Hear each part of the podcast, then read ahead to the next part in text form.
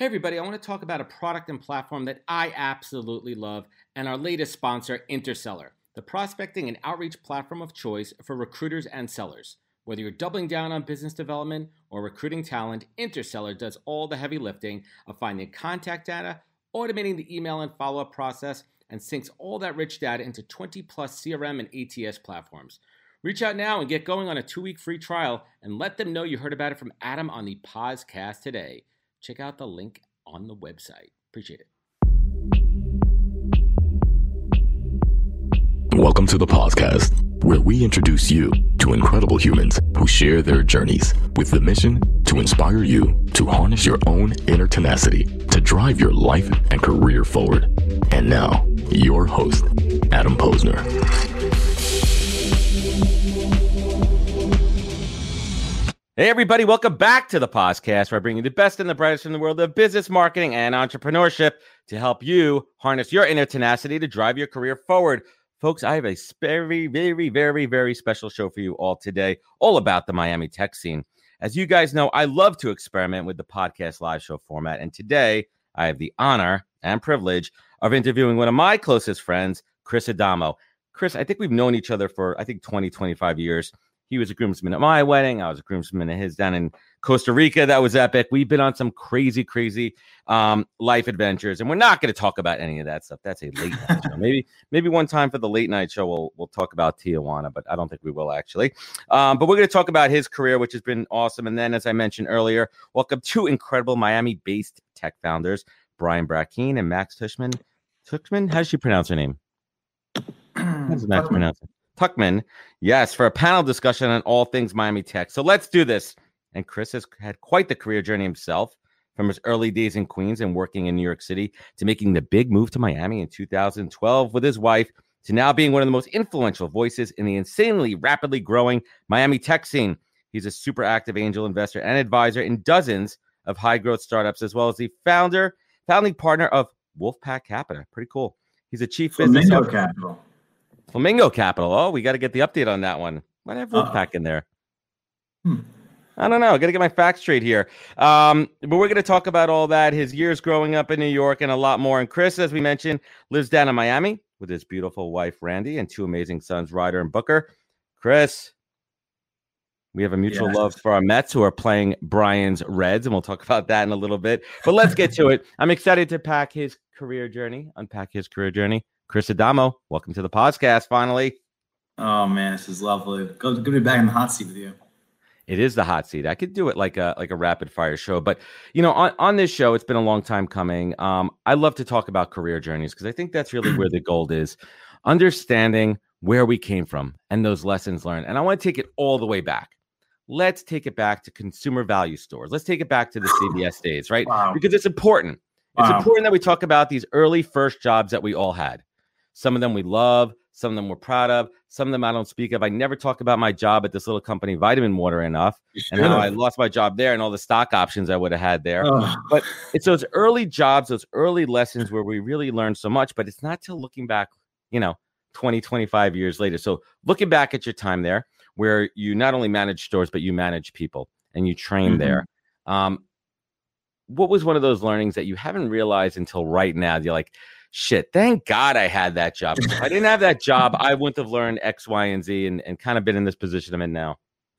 I mean, I really learned that I didn't want to work in in-person retail ever again. that was, man, that was a tough job. I was working, I was working like 60-hour weeks as a 22-year-old, managing 50 people, mostly folks who are way older than me, which is a trip uh, at a young age.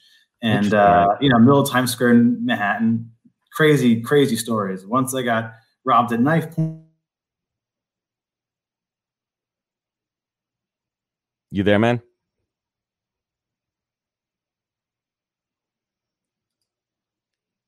You there, buddy? Did I lose you there? Chris, Chris. Uh-oh. You What- lose me? I'm so sorry. So we- we're at knife point here. So once Knife you got held up at knife point, and I think you told me the story, like they, like they train you, just give them the money. it's not your money. Oh yeah, I'm like, here's the keys to the office. Here's the codes. Do whatever you want. Yeah. The only one at the cash register is like, here you go, and, and they left, which is nuts. Our neighbor was the police station right next door to me was the police station. So they they robbed you next to the police station. That takes some balls. It was wild. It was wild. Yeah. I But mean, you mentioned- one of many stories. But you mentioned something interesting, which was um, being able to manage up and down from a from a from an age standpoint, and and you managed folks that were much older than you. How did you kind of learn to lead people that were older? How did you gain their respect and trust? Oh my! It was all about like empathetic learning by doing the things with them a few times, like getting your hands dirty, doing with them. Like, hey, I'm with you in, in the dirt, and they respect that so much. I'm like, this person's doing this stuff. They're stocking the shelves with me. They're here late night. They're here early with me. Like they're not just like taking checks and like you know saying, hey, do this for me.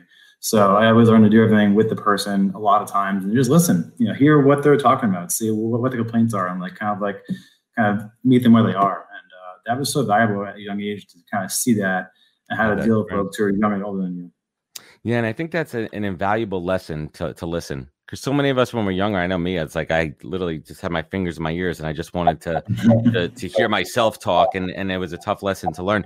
So let me ask you, you know, a- after CVS, you you landed over at one eight hundred flowers. I think there might have been a mm-hmm. stop or two in between, but Oh, let's get over to one. Yeah, let's get to one eight hundred flowers because you spent eight years at one eight hundred flowers, which which I consider one of the really early uh leaders in the in the direct to consumer space Mhm. really uh pioneering direct to consumer sales what did you learn in those eight years about consumer marketing I, I learned a lot about trying new things early and getting in on the earliest thing you possibly get in for very low cost. Meaning like low cost of like it's not gonna hurt us if it fails. Um, and we would kind of dip our toes into like everything from like selling goods on Facebook to selling flowers in Second Life to e-gift cards to back-end reward programs to selling uh, Justin Bieber bouquets. Um, it kind of goes big again of trying new ways to make money for them. And I, I owe, a lot to Jim McCann, who I talk to pretty much every week still to this day. Wow. Um, take my ideas from like just passing in the hallway to like putting them into action, um, which you don't see a lot of CEOs doing. I, I mean, back then at least. Now probably it's more common, but um, I was just a kid who was working this on the sales team, so I had a lot of uh, ideas that I want to get in, into the world, and he, he took them and said, "Go, go try them." You know, and that was great to see that happening at a public company. No yes less. for real and, and rewind on something that you said before that you still currently have a relationship and talk to the ceo you know Oh, yeah. weekly and i think that's something really important that you and i both have in common and i think is a pillar to our success is that we both understand not just understand it's a it's a cornerstone of my success is long-term relationships and how to build them and maintain them and you know i talk about it all the time like so many people these days are are are transactional and so you know focused on immediate gratification and the likes and the vanity and everything that they forget about the value of long-term relationships it's funny brian in the green room down there where him and i were talking he said he's known you for 10 years already Yeah, Right? Like, think about that, those relationships that you've built in, in, in just the, the the last 10 years. I mean, why do you think why do you think so many people, I'm not just talking about, you know, millennials, Gen Zs, I mean, every generation now, there's a lot of people that are, you know, so short-sighted and, and Yeah. transactional. it takes a long time. I mean, I met Jim McCann almost 20 years ago at this point. And, uh, you know, we weren't close when I was working there. We were, we were friends, but like, you know, I wouldn't say I call him every week. Now Right. that I do, it's like, it took years to get to that point. And like you put in small amounts of work and they add up over time. Um, and then, you know, at the time, I probably didn't have much value to him. You know, now uh, we're investing in things together, which is super cool to do. That's great. Um, and you know, we're, again, we're learning from each other's backgrounds now. As I do things in, on startups, and he's doing things, you know, you know still flowers. So um, same with Brian. You know, like we have known each other for a long time, but I think now we're even closer than ever been before. So you know, it's, it takes a long time to get to get closer to, to, to folks, and you kind of gotta you know be the the person to to kind of keep the relationship going and talk to folks and present opportunities when they come their ways and, and they're actually meant for that person.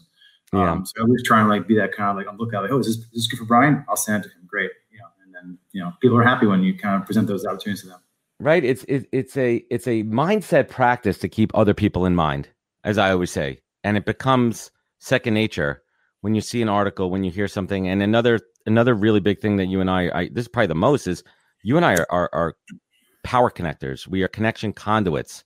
And i always say when i see two people talk when i see somebody it's kind of like the matrix. I see like a bubble over their head. I'm like how does this person not know that person? Or maybe they do and i need to make sure i need to make sure that they're connected. And like you like I don't care if I make a single penny off it because I believe in relationship karma, and I'm pretty sure you do too. That it's Mhm. always going to come back to us tenfold, a hundredfold, and making and making those connections. So let's fast forward. You know, eight years of one eight hundred flowers, and Hurricane Sandy comes and disrupts New York, and you and Randy were like, "Screw it, we're going, we're going back to Randy's hometown, back to South Florida." Um, what was that like for you? Were you were you scared to to just pick up and and and move down there and start something new? What was that like, man? I was so excited. I mean, I'm always, I love, I actually love change, which is weird. As a kid, I moved every year. My mom, single mother, so I would love to go new, new neighborhood, new friends, new opportunities. I didn't see a downside. Um, I was lucky. Randy grew up here, so she had a big existing network of people that she knew. So I was kind of had a nice landing spot for sure in Miami. And you know, we came here on vacations. I'm like, oh, this is amazing. We're going to like spring training. We're going to like yeah. concerts outside. We're going to you know amazing restaurant. Like, this is I wasn't doing that much. You know, in New York, you get kind of like bogged down with things in New York. You get stuck in a little hole in like your little like kind of like happy Niche. little place. Um, um, I think in Miami, I was forced into like find new ways to kind of explore my own curiosities and, and people. Um, so it's kind of a blessing to go somewhere new to kind of have that chance again. I lost you. I think you're on mute. There we go. Could you hear it? There we go. You know, you think you think about that big shift. Um, did you have a job lined up? I want to I want to get to you know what was what was that first move work wise when you came down here, and how'd you really start to tap into that you know startup scene, early days of that startup scene here in Miami? I was lucky. I was working for Flowers still when I came here. I kind of right, right, right. You do the whole work from home thing back when it wasn't a thing in 2012. I kind of read the uh, Tim Ferriss hack sheet of like, hey, start with one day a week and see how it goes, and show them how, yeah, how good you were that one day you're home. And they kind of saw that and said, okay, well, you know, go, go to Florida, do our thing from home, and, and just keep you know driving some dollars. So I did that for three years while I was here. Um, eventually, I kind of I wanted to get more involved in Miami's you know startup scene. It was just kind of getting its thing together. Um, I had met the early founders at, at, at Nootropic, and I loved what they were doing as far as the community development that they were working on. And I saw an opportunity to kind of do this around the country. Um, just so happened I was looking for someone to help them do that. And I was like, you know what, I'll take a chance. Um, so I left my cushy six-figure job to go take a job at a startup with some equity, which is you know a hard thing to do. Sometimes a hard pill to swallow. Probably would, in New York, I probably would never have done it but in Miami is much cheaper to live. Um, cost of living is much better at the time here. Um, so I took the chance, and it's the best choice ever because I've learned so much. I put my hands in the dirt with with them, and kind of doing a thousand jobs at once, um, and being able to pass on to other entrepreneurs and other investors actually kind of like bridge that community as well. So I've always taken it upon myself to kind of build a community here, whether it's through media, or through events, or just through network building. Um, it kind of came naturally, I think, both of us as, as very younger doing that for like our friends. Um, but then I was like, all right, I could do this professionally too. Um, I didn't do, do too much of that back when I was in New York either. It wasn't like a professional thing for me like be a networker. Um, but here it just kind of like took shape. I think uh, I think that all the things kind of made sense finally for it to happen.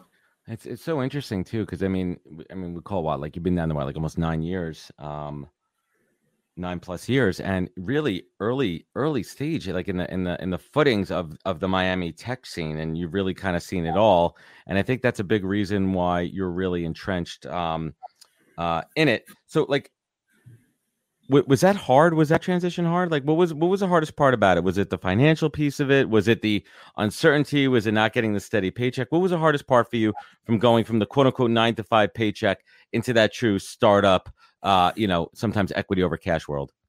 Mm, I wouldn't say it was. It wasn't hard for me because I loved the work. So I loved. I was actually more excited to be in a startup than I was at a corporate company, a corporation, because you got to like have the uh, the chance to, to not know how to do it and do it yourself. No one's just Learn. like no, because there was no one. It's like all right, you don't know how to do this, neither do I. Go figure it out, man. You know, hurry up and do it. do it fast and find out if it's going to work. Um, so I didn't feel that I wasn't scared about it at all. I think I, I, worked for so long, I had a good career already, so I kind of knew what I was doing a bit. I knew I could always find a job if I did if, if it didn't work out. Um, but that's a resourcefulness, right? That's a scrappy resourcefulness that that that you have. That you know that you have. Like you may not have that plan B, um, but you always know if you have to that you you'll you have the resourcefulness and the ability to do that. The survival instincts. I mean, I had nothing that, as a kid, right? I had nothing, so I was like, I could always find a job selling something, right? I'll, I'll, go sell you cars if I have to. You know, it's not, it's not like I'm gonna eat that. I don't really care. If I can make money in one way, I'll do it. Um, you know, if you have to go that route. But I think that a lot of folks don't want to take those kind of steps back in their career, so they get really worried about doing that. Um, but I have no no fear of that. I never have. I love it, and that, and that's something that's so unique, and and I think a lot of people don't have it, and they have to harness that, and that's definitely a competitive advantage.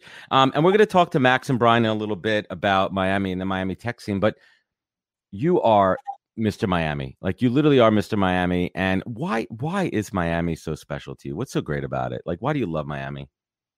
Miami for me has been the most welcoming place to be ever. I mean, like I got here, I didn't know anybody, and everyone kind of said, "Yes, come on into our world. Like, tell us what you're about, and tell us how you can add value, and, and you're in." Um, it's very for me. It was. It seemed like almost like a, a, a very welcoming place to be, and it, it, continues to be that. We all want to have folks who are new here get involved in our community and, and share what they know. Um, I think that's what we, are really seeing now is like folks who do get involved that are new here are helping us all level up. You know, folks have been through a lot of stuff that we've never seen in Miami before, bringing that knowledge here. When the knowledge transfer comes, that's when things really start to take off. Um, for a long time, they haven't had many founders who had exits back here. They weren't really around. So when you get those people who have been here and they've had, you know, these like huge companies, they can tell you how they built it.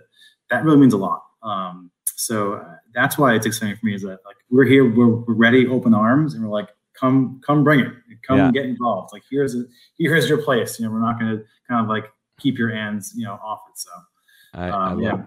Yeah. yeah, I love it. And and yeah, Max, we're we're having a little bit of audio. I'm not sure what's happening here. I think they were messing with my building a little bit earlier in the day with the with the cable. It's always like that, right? Like whenever, of course, you're doing a live show recording, and I invested in a great like ISDN line, and they're like, yeah, we're we're messing with the with the the wires. Here. I'm like, no, don't do it today.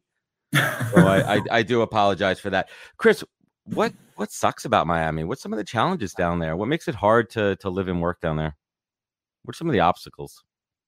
Um, what what makes it hard? I mean, there's a lot going on. There's so much, so much, so much fun going on. So the fun part can distract people. If you don't have that good kind of base of like you know being very focused and you get distracted easily, you can get distracted here.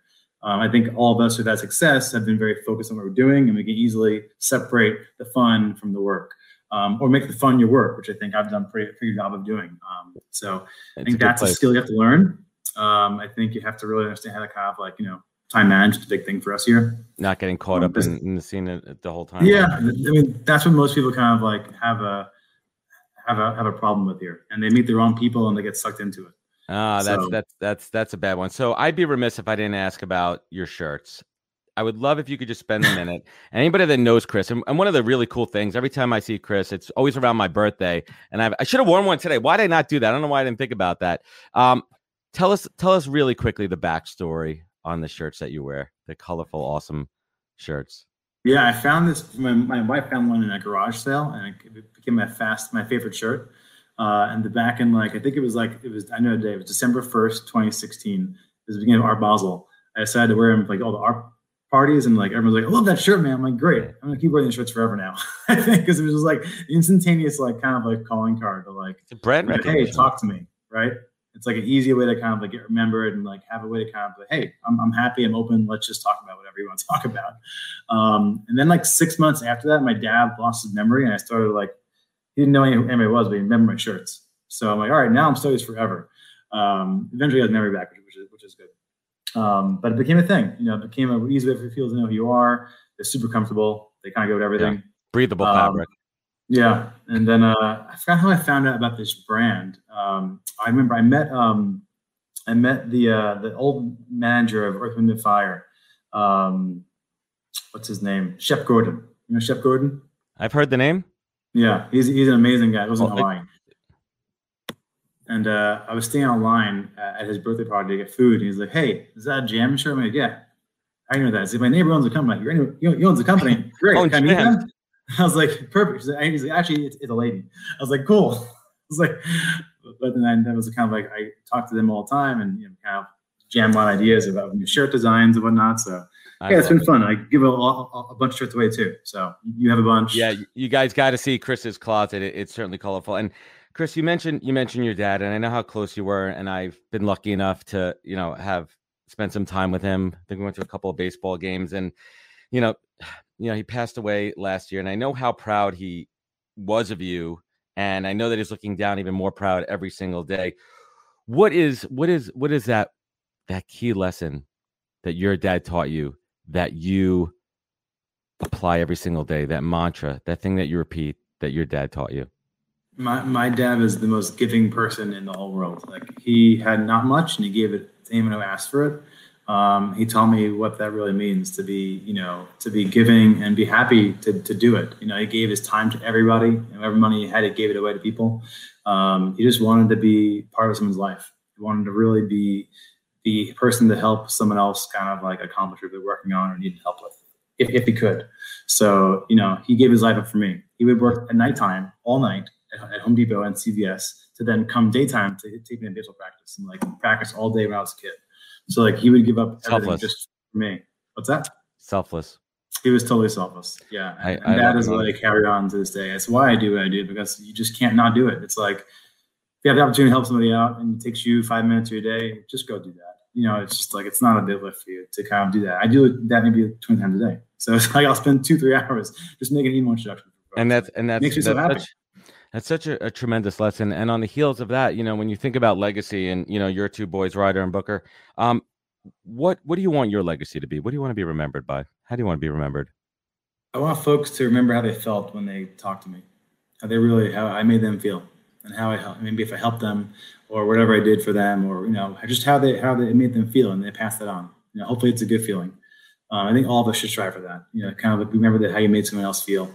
Um, and I think that my my children hopefully see the way I treat them and how I treat other people around them, and that I think is pretty much easy to rub off. You know, if you just see it enough, you see how to act around folks, and you see how to build a really a great community of people that you know often wouldn't know each other. I think is super important too.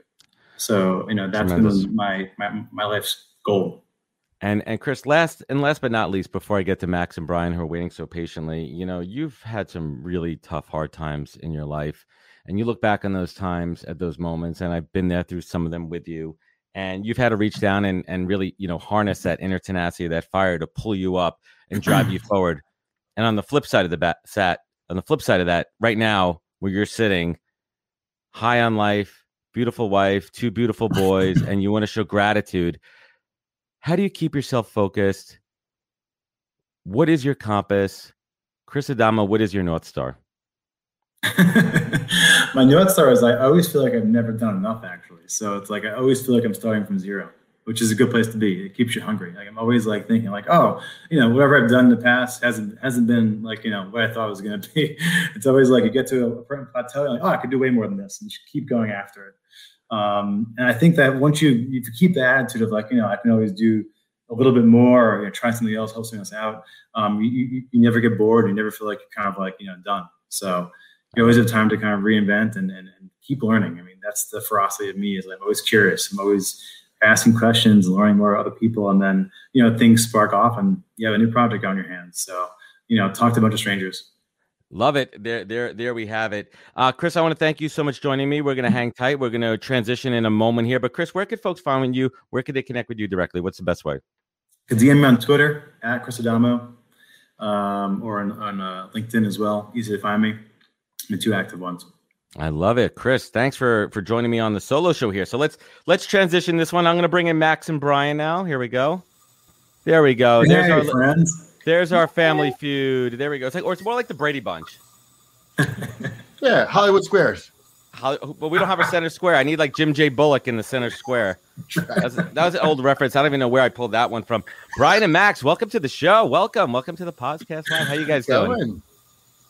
Thanks. Good. I'm not sure when to jump in. I feel like the I'll we'll, we'll we'll get there. So let's do a, a, quick uh, round. Let's start ladies first. Uh, Max, uh, you are the CEO and co-founder of Caribu. Did I say that right? An interactive video calling platform that helps kids have virtual play dates with family and friends. That had to be pretty uh, robust during the pandemic. we did pretty well. That's awesome. Why don't you tell us a little bit about uh, the app and what it's all about, and what are you what are you up to down in Miami? Yeah. Uh, so as you mentioned, we bring families together through virtual play dates, and as you all can imagine, we 10x the company in 24 hours Wow. uh, as the pandemic started here in the U.S. and almost a billion kids were out of school across the globe. Um, and the reason why Caribu 10x is because there's nothing like us, right? You can FaceTime with a child, but they get bored immediately. Uh, there's nothing to do with them. You can only ask them so many questions. Uh, you know, there's not so much going on in a five year old's life that you can keep a conversation going for much longer than Oh, I about know. five seconds. Um, and and in person play dates just weren't a thing in 2020. Um, and so we really brought that virtual play date or that play date, that in real life play date that people wanted to do to to the virtual space. So you could read together, you could turn the pages, you could play, you could draw, you could play tic tac toe, you could do activities, you could do turn based card games. Um, and we actually had grandparents writing in to say, "I've never spent two hours on the phone with my grandkid. Like I had to, I had to cut it off." It's amazing. Um, so yeah, it's been it's been a pretty wild year and a half. That's that's awesome. Right, right time and right place, and we'll dig in a little bit more. But Brian Brackeen, uh, general uh, partner at Lightship Capital, how you doing, man?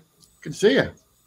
Welcome, welcome. And we were talking a little bit before, uh, Chris. You know he's a big Cincinnati Reds fan over there. He's a Cincinnati guy uh, down here, and our New York Mets are playing the Reds starting tonight. So, uh, Oh, little, I'm trying little to bit, get Adam to fly from New York to Cincinnati this weekend to watch the game. But I would love to do that. I would take any excuse to get to it, and we'll we'll hit up the uh, baseball tour next year. Um, but Brian, uh, quick introduction. Tell us a little bit about uh, Lightship Capital.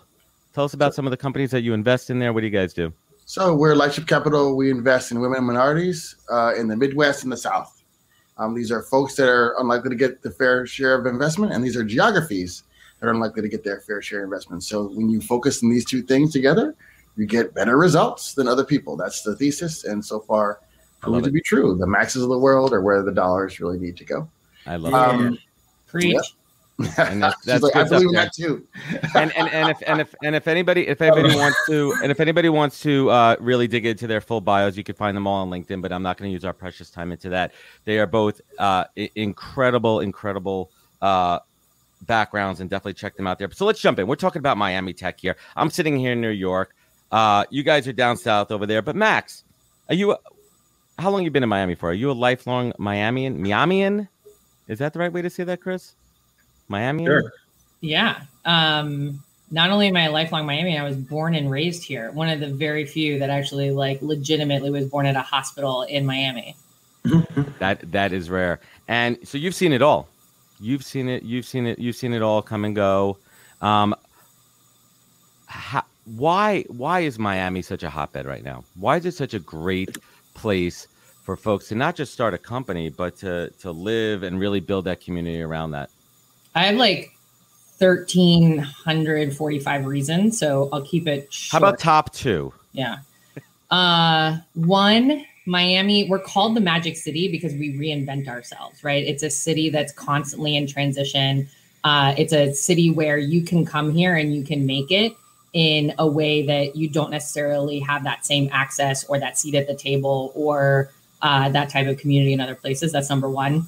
Number two, I think Miami is the place, and I, I remember Chris was saying like the only thing that sucks about Miami is you can get really distracted is it's a, a, an amazing place to live and work right? We don't have a winter. So there is no kind of period where people just don't want to leave their house or it gets dark early. Like you you you kind of work and play almost too much. Um, but that's a real big opportunity and a competitive advantage i think we have.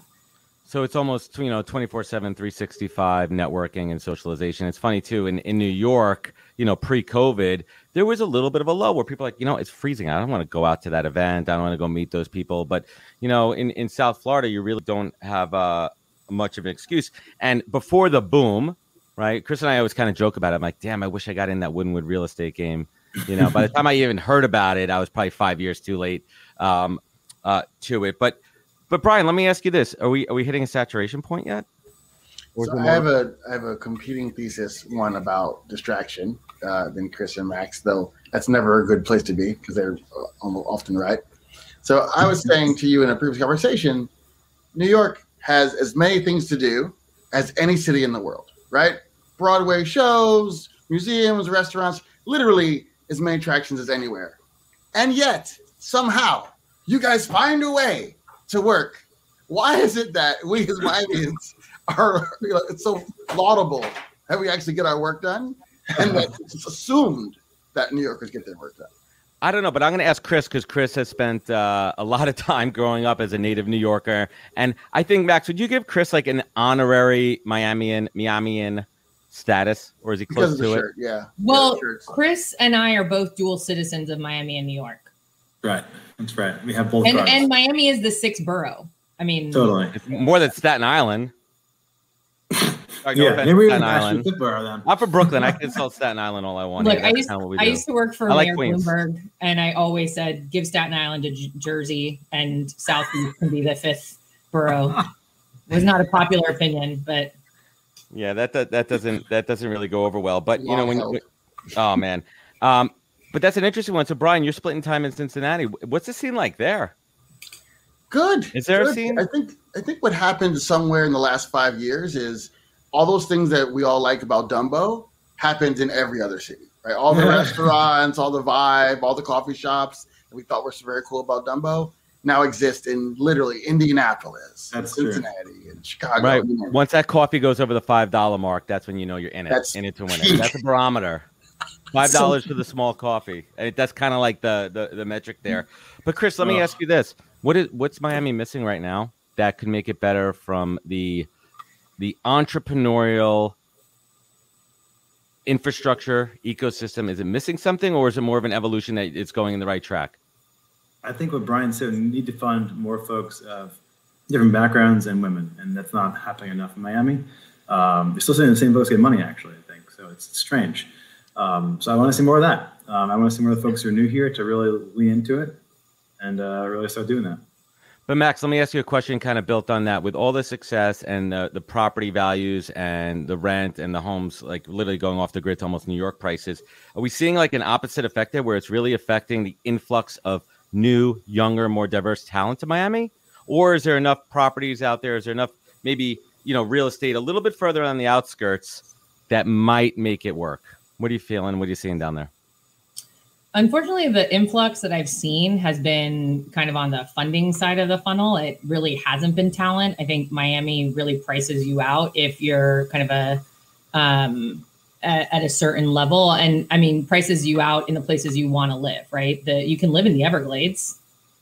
It's affordable, but no one wants to live in the Everglades, unfortunately and I think yeah, and I I think that um again I, I just want to impress upon like what Chris or I guess double down on what Chris and, and Brian said, which is uh I think a lot of the influx has been uh, I'll just say it super tech broy um, and they're bringing a lot of the same habits that they Mm. had back then. They're not really focused on women and minorities, which Brian knows the secret sauce, and all the research shows that investing in and partnering with women and minorities provides better returns. So, um, so we're hoping that more of the new people come in and realize the amazing capital that's already been built here in Miami, um, and tries to invest in that before thinking about um, bringing in outside uh, talent as well. That, that that's tremendous there, and it's also created an interesting dynamic with the pandemic, right? Where a flood of the folks who have the money and the ability to just pick up and leave, and where money's not an option, they could take any of these apartments and any of these houses that might have been a little bit more affordable, you know, 18, 19 months ago.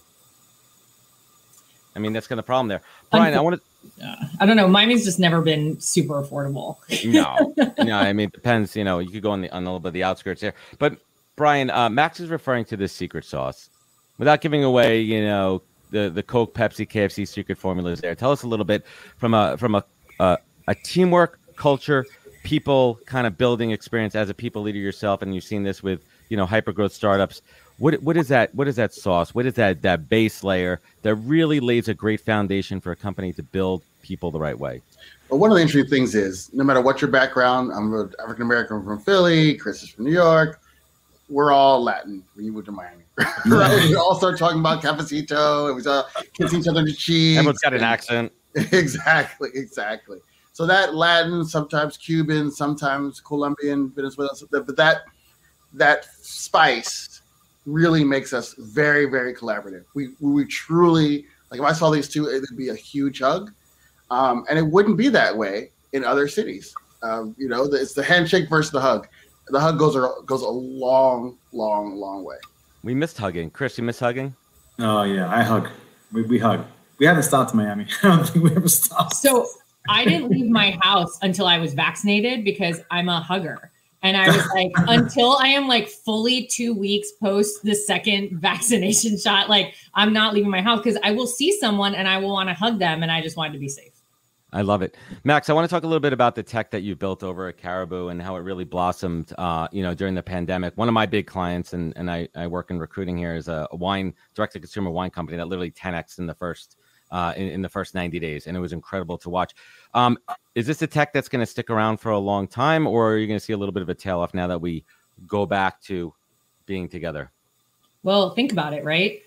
Every single parent in the world just spent 12 to 18 months at their home with their kids, building daily habits of reading, drawing, and playing together. Like there was no way around that for the past 12 to 18 months. So as the world opens back up, as parents go back to kind of a hybrid travel for work, you know, travel, uh, you know, grandparents are not visiting as much. Uh, you know, there was kind of like a market correction after the pandemic. Like every grandma started traveling, which was great. But we're going to go back to a world where people are separated by distance and they've built these habits where they've been kind of doing stuff together, they're going to need a virtual option. I actually am really even more bullish on post pandemic Caribu uh, as we keep those connections alive and um, and going.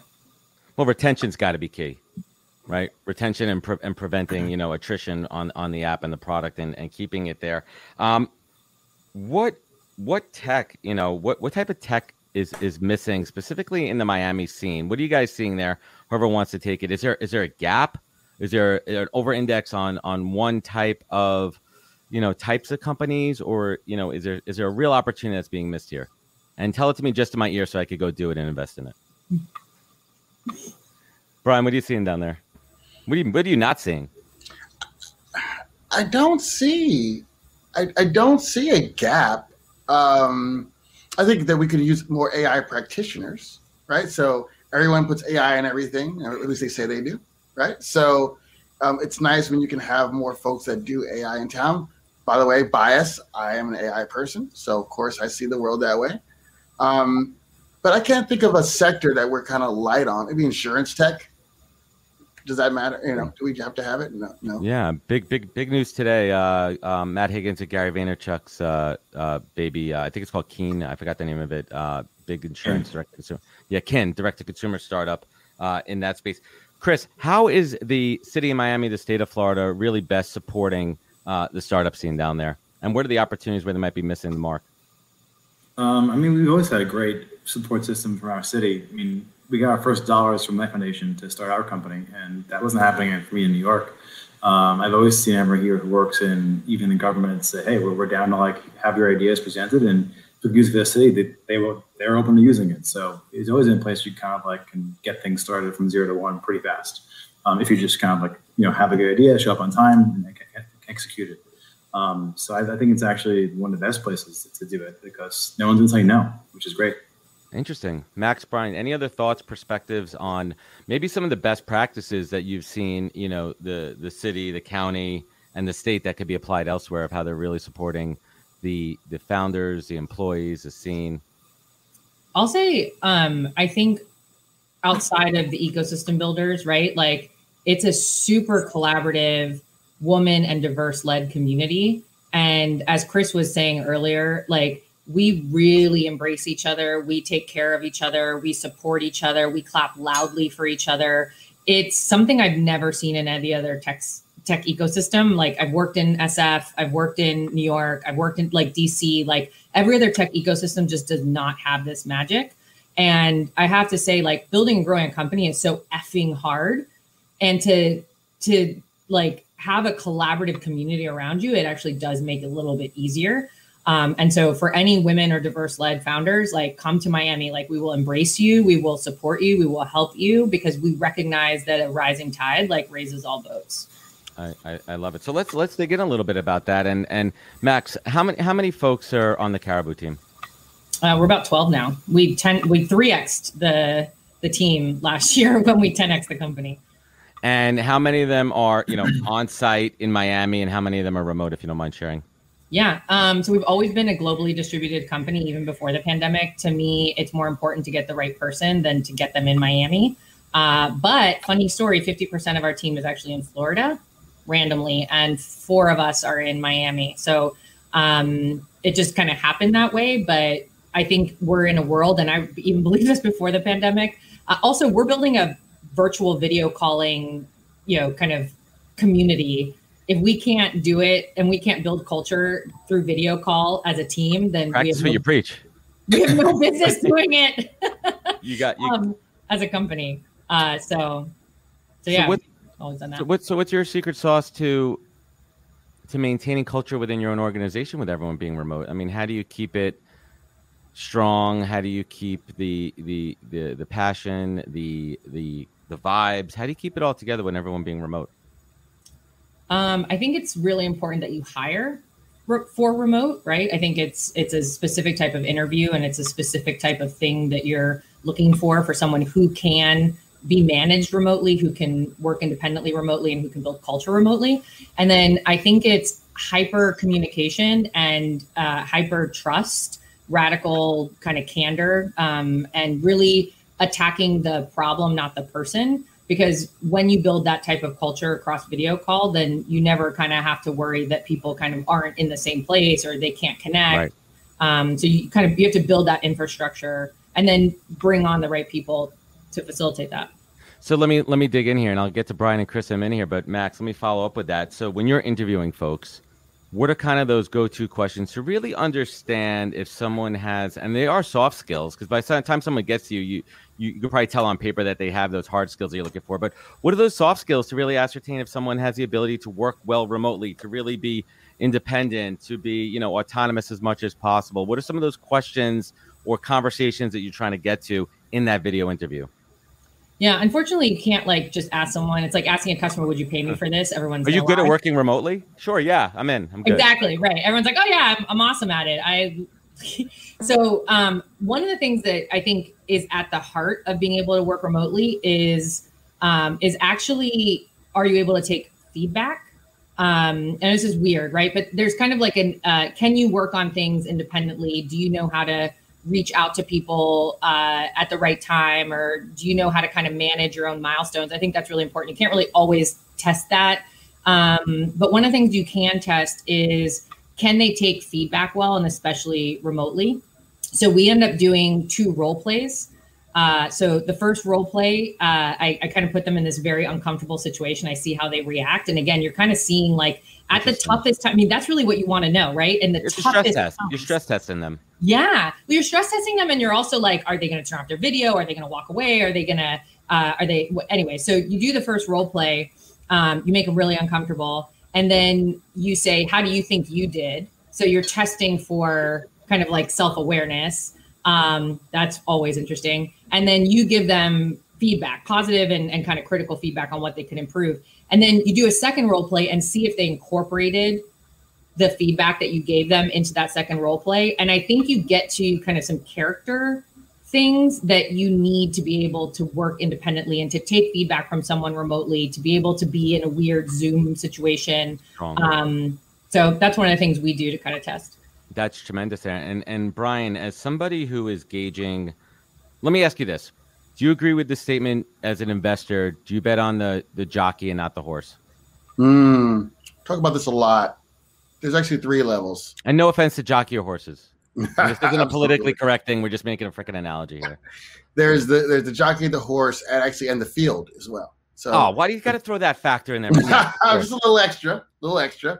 Get the field is- things. Yes. is the industry, right? Right. The jockey horse are I think are quite obvious. Um, it's always jockey, absolutely. Um, but you also do want a good field to kind of help that person.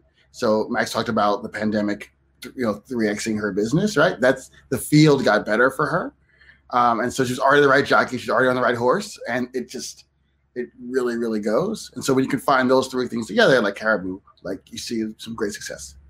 That that that's tremendous there. And and and Brian, why is Miami the best place to start a business in your opinion? I mean, it's absolutely the best place to start a business for uh, a few reasons. Um, number one, tax obvious. Everyone knows that. Yeah. we, we don't have it. taxes. We don't need no taxes. Taxes. That's, We'll for, other, figure it that's out. for other states. Um, number two, actually, access to talent is quite good, or getting someone to move, or access to remote based on the time zone that you're in. All three of those things are That's all in. Miami's uh, favorite from Latin America to access to Europe markets easier. yeah, you name it. Investment dollars is starting to not be a thing. I think myself, Max, even Chris, we have spent the first five, like I say, from 2012 to 2016, trying to convince somebody like, oh yeah, you love me, great. Love the company, great. We're Miami. Oh, I don't know Wow. about that. You're, you guys aren't doing any work, or what- what- right? So we had to sell ourselves, our companies, and our geography, and in Rex's case, and gender, and race. Like, you know, just keep like There's a lot. Very, very difficult. There's, right? there- And a- so that's starting to change. At least that's one less thing we've got to answer for because Twitter is now showing people that, that Miami's a great place. So I'll, I'll stop there, but I think that's a, a good list. That's funny you say that, Brian. I'm raising money now for our company, and they're asking you how many investors you have in Miami right now. That's the question they're so asking. now now the tide is Well, like, turned. no one's investing in Miami. We're not investing in your company, and that's crazy. I'm like, That's- what? That that's that's tremendous, Crystal. But let me ask you this question. We talked about it early on our one-on-one interview. There, um, how do you pay it forward with everything that you've experienced and learned? I know you guys do a lot of of pro bono networking and and other pieces there. But how do you how do you p- personally pay it forward? How do you take people under your wings? Uh, some newbies to the community, newbies to Miami. How do you how do you really um, do that? How do you pay it forward? Yeah, I mean, we started just doing this happy hour every Wednesday, which has been amazing to get people who are new here to meet people have been here for a long time, and uh, that seems to be working. I think in small small, small pieces to have folks kind of like plug into what's happening here. Uh, getting even like college kids to find internships, and you know, getting investors to see young startups. Um, I think it's important to kind of like be that uh, to hold space for folks like that to give them a place to be. Like it's going to happen every week. Like it's good to have that kind of like mainstay. Um, and then I'm always like you know happy to make like a quick ten minute phone call to someone and they have a thing they're working on and I can be helpful in some way, but, but the introduction to someone else that can invest in them or someone can work for them or even just advice on what, they're- what they're doing. So, you know, those like mini mentorships really, really help. And it's a hotbed of uh, of of universities down there. There's just a, a plethora of schools down there. Max, how do you how do you pay it forward? How do you give back? Yeah, unfortunately, I don't have time uh, for calls anymore with other founders. I used to really enjoy those, but unfortunately, my calendar's gotten so insane. So, one of the things that I've been now doing is trying to make sure that there's a seat at the table for every diverse voice in Miami. One of the things that has frustrated me for many years is the amount of manels that we have uh, in Miami, where, and also because we're in Miami, everyone's like, oh, it's diverse, it's all Latino males, but they're white presenting. So you take a picture of them, you put it on Twitter, it just looks like a bunch of white guys on a panel. No one knows that they're Venezuelan, Colombian, and Cuban. Um, and even when people add me as a woman, as a Latina, I'm also white presenting. So I'm very conscious now of is there a black voice at the table? And if there isn't, I will excuse myself and make sure that I recommend someone who I think would be excellent for the conversation and will move the conversation forward and and that person's voice will, you know, needs to be heard by that audience. Um, so I'm trying to do more of that now because it's something I have time for. And that's and that's tremendous too. I uh, a few months back I interviewed uh, Laura Maness, who's the CEO of Havas New York, here a big agency, and she said something very similar that she's been giving up her seats at panels and conversations if she sees it's underrepresented. And that's and that's absolutely absolutely tremendous. So quick round robin here on two questions as we bring it home. Um, Brian, who's who's been your best mentor in your career and why? Uh, not direct, but it worked for Steve Jobs. Learned so much Who? about how Steve Jobs. This guy. Oh, he- that, that guy. Okay. Yeah, yeah. Computer firm. Yeah, Name dropper. yeah, yeah. A fruit company. Um, but yeah, amazing, amazing guy because he could make anyone, including a very, very independent person, work for him, do exactly what he'd hoped, and even run through a glass wall just because he willed it. And so that's a gift um, that I think that I learned a lot from. Chris, same question. It's uh, my two dads, my, my dad and, and my, my wife's dad, Randy, the dad Lewis, who I think Max knows very well, and Brian, you've met Lewis maybe once, twice. Big Lou. Um, they've taught me how to be a good human, how to be philanthropic, how to work really hard, how to think about all people who are part of this equation. Um, and that's been for me. I take that everything I do, to business, to relationships, to everything. I love it. Max, who's been your best mentor in your career and life? Unfortunately, I can't pick one. I like literally stand on the shoulders of giants. I mean, it goes from my guidance counselor in high school who wouldn't let me drop out to, you know, my first boss at the mayor's office to my business school professor uh, to, you know, people that literally anyone. I, it's it's a community, right? It's uh, it's a tribe. It's a tribe of people who have looked out for me um, have opened doors, have pushed me through doors, have prepared me to walk through doors. Like I'm just so grateful uh, to all of those people. I love it. I, I call it my Mount Rushmore, and I also use my my tribe. I have my my Mount Rushmore um, of, of mentors there. Chris, where is Miami 10 years from now? And hopefully not underwater. Um, oh, man. I was like, don't say it. Don't say it. I mean, I'm, I'm, I'm a snarky New York Jew. That's what we do here. We make jokes like that. Adam. So cliche. We're, we're represent- I am representing New York here as a stereotype. But Chris, seriously, Miami 10, 10 years from now, is it is it still the place to be? Is it even bigger and better? Yes. Yes, it's getting bigger and better. It'll resemble more like, you know, this place you know in New York. It'll be like more like that. You know, we'll have – we're growing as a city. We're very young, 100 years old. So like think about 100 years, you know, that we, are missing out on. Infrastructure being built, people are coming here, talent's coming here. Like it's all coming together at, at you know as it should. So it's going to be much more mature. It's going to resemble the future, the, the city of the future that we all probably need to have in its, in its, in its level of diversity. Um, and also, you know, I think it will adjust to climate. So that's going to be a thing. We're going to continue to kind of keep that in mind. Right? You have to build around what's happening, and that we've always done that. We've been very malleable we're kind of like we know it's going to happen. We've had hurricanes happen here every couple of years, and it can be tremendously hard to get around. So I think you're going to see a lot of folks start to pay attention to, to, to, that and kind of build around it. Tremendous, Brian. Where do you see Miami in ten years? Uh, number one, New Yorkers will be standing in a literally like four feet of water, asking Miamians about uh, title funding. I, I, I I don't understand. In the subway, have you saw those videos from last week? Yes. It happened. It just, like, just wait, the lady, wait for wait for the rain to stop. The train's not even running. Why are you even trying to get down there? You're crazy. Glass houses. it rains a lot here in July. Yeah, I think Miami will continue to be diverse. Uh, some people are worried about people coming in, and I actually am too. I agree with everything Mike said about the bro culture. They need to do more investing in its diverse founders, but no one can change Miami. We're always going to be ourselves. We've never wanted to be another city. And, and I think you'll see that 10 years from now. It's just something so quintessentially, hopefully more fair, more diverse, more equitable, and just show the world what you can do when you invest in everyone. I love it. Max, 10 years, you got the crystal ball in front of you. What's happening down there? So again, as someone who was born and raised here, I have seen Miami in the 80s. I've seen it in the 90s, the aughts, I think you call it, the 10s, the I've, I've seriously seen decades here in Miami. And I don't think you can predict what Miami is going to look like in 10 years. Like if you had asked me even uh, in 2010, what would Miami look like in 2020? I could have never predicted what it would look like today. And it shifts and it changes. And that's what I love about Miami is that it reinvents itself and it molds itself and it and it builds around the people that come here and the people that are currently building and the people that are are doing the work. Um, so I'm excited for what's going. It might be, look a little more like Waterworld, but uh, it's it's going to be very. Uh, it's going to be responsive to what's happening in in 2030. I love it. And last but not least, and I asked Chris this question uh, in the upfront interview, Brian, what is the greatest piece of advice you've ever received that you take action on every single day? Hmm. Wow. Goes back Come to a mentor, another mentor, Manny Medina, who's had a ton of success and written about a lot in the Miami scene.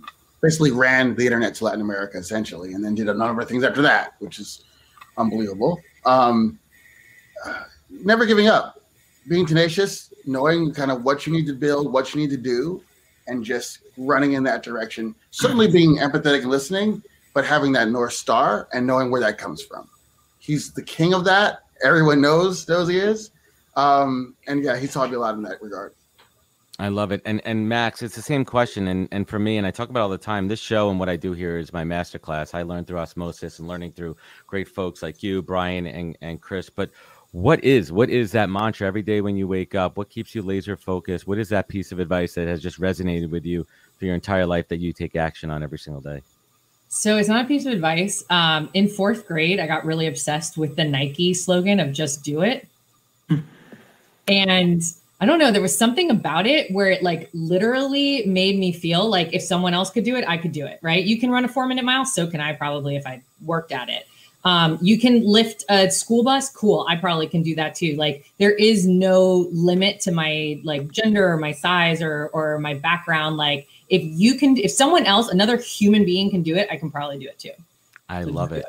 That's that's tremendous. And and Chris, I want to thank you, um, you know, for just being a great friend over the last 25 years, and ultimately really doing be living your superpower as a connector and connecting all of us here and always thinking of others and adding value and, and giving back to people. Um, so I want to thank everyone on this panel here. Max, where can folks find you? Where can they connect with you? Where can they learn more?